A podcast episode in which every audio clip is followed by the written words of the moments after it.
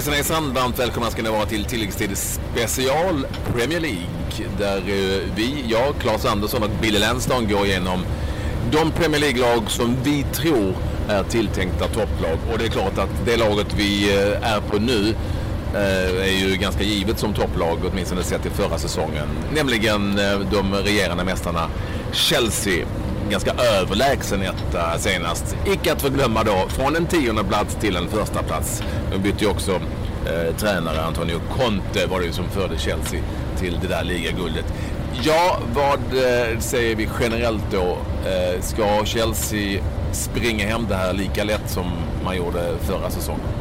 Nej, det kommer de absolut inte göra. Men eh, om man sett till den business de har genomfört denna sommar än så länge, det är mycket, mycket smart tycker jag. Eh, Matic är en förlust. Eh, den enda eh, hittills som man säger kan påverka. Eh, och de har värvet så de täcker upp honom eh, utan några stora problem. Dessutom, man, man glömmer bort eh, Fabregas hade de i fjol som jag säger knappt spelade kanske fel men startar kanske 10-15 matcher. Uh, har du Fabregas, en bra Fabregas i bagaget. Han, för mig kan ersätta Matic, inte kanske på exakt samma sätt men um, nej, nej, Chelsea ser oerhört starkt ut i dagsläget. Det finns ju en del frågetecken eh, kring eh, Chelsea tycker jag. Dels så eh, stora skillnader från i fjol. Man ska slåss på fler fronter. Det var ingen eh, Europaspel i fjol. Jag tycker att truppen är i dagsläget eh, för tunn. Eh, vi har ju också en eh, tickande bomb i Diego Costa som han har sagt du är inte aktuell, du ska liksom, lämna, men han vill gå till Atletico Madrid. De har transferförbud. Och eh, han har sagt att han inte vill någon annanstans. Och eh, ha honom kring träningsanläggning och allting och, liksom på, och kan påverka.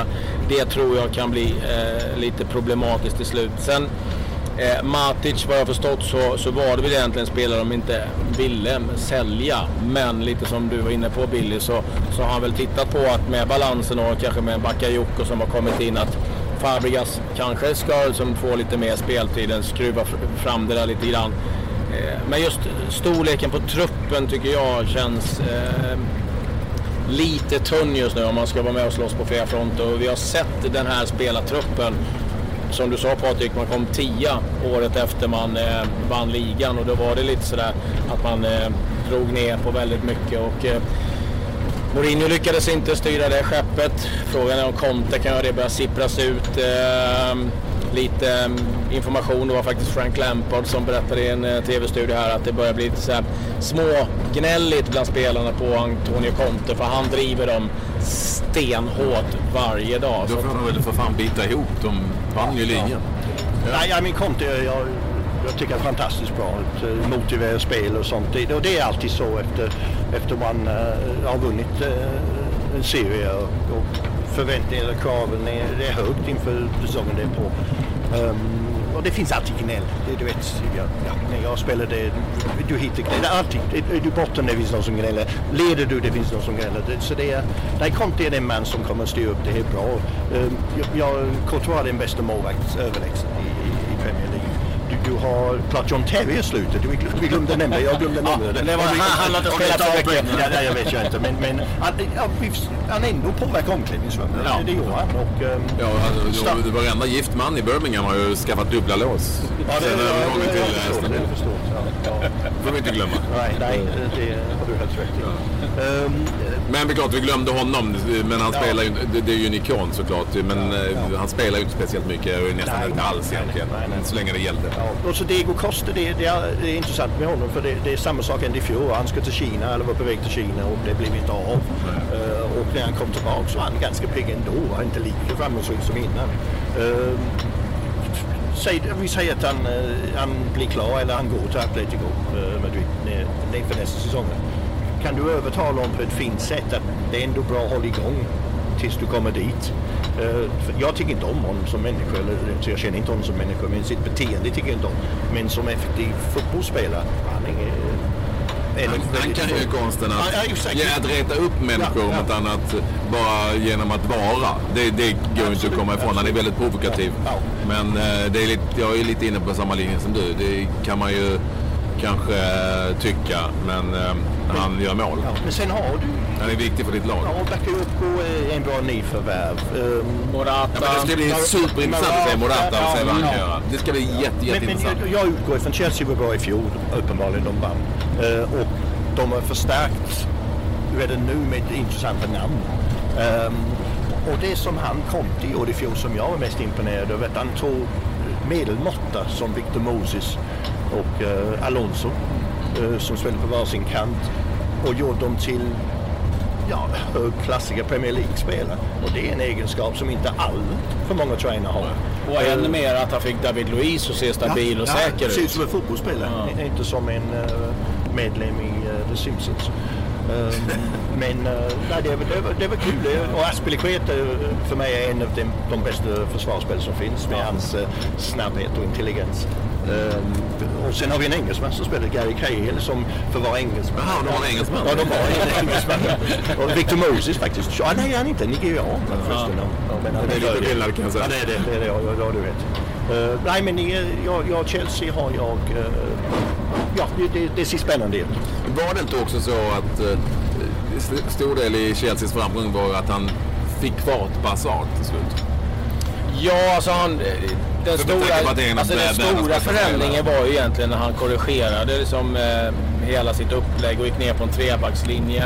Och eh, fick då en enorm stabilitet. Och precis som du säger, Victor Moses som han har skickat ut på lån till eh, Kreti och Pleti. Det har inte hänt någonting. Helt plötsligt så ser han ut och, som ja, världsspelare Man tänker gå på vatten. Eh, men eh, otroligt eh, eh, skicklig. Sen ska vi säga också att han har tagit in Antonio Rüdiger eh, från Roma. En eh, försvarsspelare som är väldigt... Eh, ja, det är en Erlingmark kan man säga. Han kan spela på mängder av positioner. Magnus Erlingmark då Och kanske säga. Inte, inte, inte, inte August. Nej, och så Caballero som man har hämtat in då från Manchester City, en målvakt. Ja, det är klart att det blir intressant. Sen är det ju upp till liksom, bevis lite grann här för Morata som fått agera lite backup i både Juventus och i, i Real Madrid. Men har gjort det väldigt bra.